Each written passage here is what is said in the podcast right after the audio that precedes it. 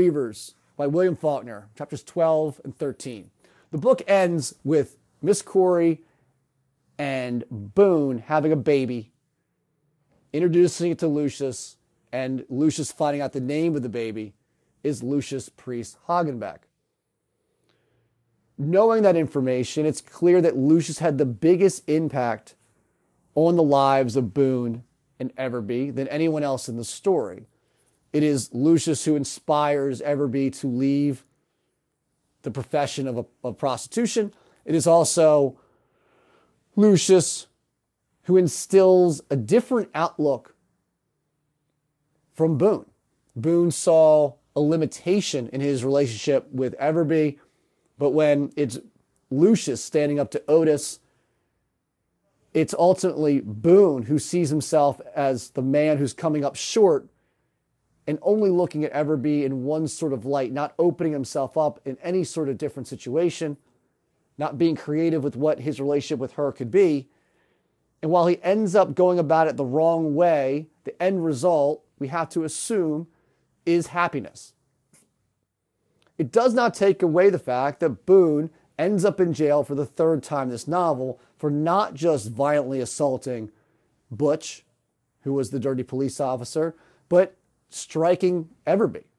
He has a domestic violence situation with Everbe because Everbe went back into prostitution temporarily to make sure that Ned would get out of jail with the horse so that everything that had been planned throughout this entire novel when it came to the horse race and the car and everything else could take place as well as Lucius getting back to Memphis, which is part of why she goes back into prostitution. And we know that, that she had relations with Butch, which part of this whole ordeal, which enrages Boone. And Boone's reaction is wrong, but it's part of his growth that he needs this awful moment to take place because he shows the immaturity of his emotions. He's not able to collect himself. He's mad at her. He's mad at Butch. He's mad at the situation they find themselves in. And ultimately, she pays the price. And everyone's uncomfortable with it to the point where they don't want to tell Lucius what occurred. And when he does find out, he goes after Boone once he's out of jail and symbolically attacks him. We know that it wasn't going to do anything for him or do anything to him, being that he's an 11 year old boy going uh, fighting, trying to fight an adult man. But the idea is there. So by the time they get back to Memphis, and there's that, and really, I believe the story truly centers around this conversation here at the end between Lucius and his grandfather. You know, Lucius's father wants to whip him for all the lies, everything has occurred. His grandfather says, You know, I think we should handle this differently. The grandfather recognizes the weight that Lucius is feeling for his behavior. He understands, he sees as a little adult personality that's carrying this heaviness, this old soul who's feeling a certain way that I would consider to be exclusively negative. He now sees himself in a light that is not reflective of the person he was raised to be. How do you, how do you manage that now? 11 year old boy thinking that, listen, I was raised one way, I was doing so well, and now I went on this crazy trip, and now I'm not that person anymore because I can't say that I haven't misbehaved. I haven't sinned at this level, if you want to use the word sinned here. So when we think about that, the grandfather, we'll look at it in class. It's a really powerful conversation they have about the idea that a man can live through anything. And I want us to tie this in with, you know, we can look at the, the wording of this in a kind of a universal way. We don't need to limit it just to the concept of a man. But the statement being made is essential that if we think about responsibility and we think about perspective and we think about what can be gained because everything needs a stick, it's not about forgetting, it's about gaining. And it's also about seeing who we can be as we develop. On top of that, there's an additional quote in Lucius's own reflection on his grandfather's words that centers around this concept of we aren't always defined by our actions and what we do on the outside sometimes is just what we do, but it does not change who we are on the inside. There's a lot to unpack here with this statement because it is a little bit two sided in the sense that, or two faced, if you want to be even more simple, simplified than that, this concept that who we are as a person isn't always defined by our actions, which is sometimes for a lot of us the exact opposite of how we view the world or how do we view other people. But the point being made here is it's not that our actions don't define us, it's what we do and how we respond to those actions.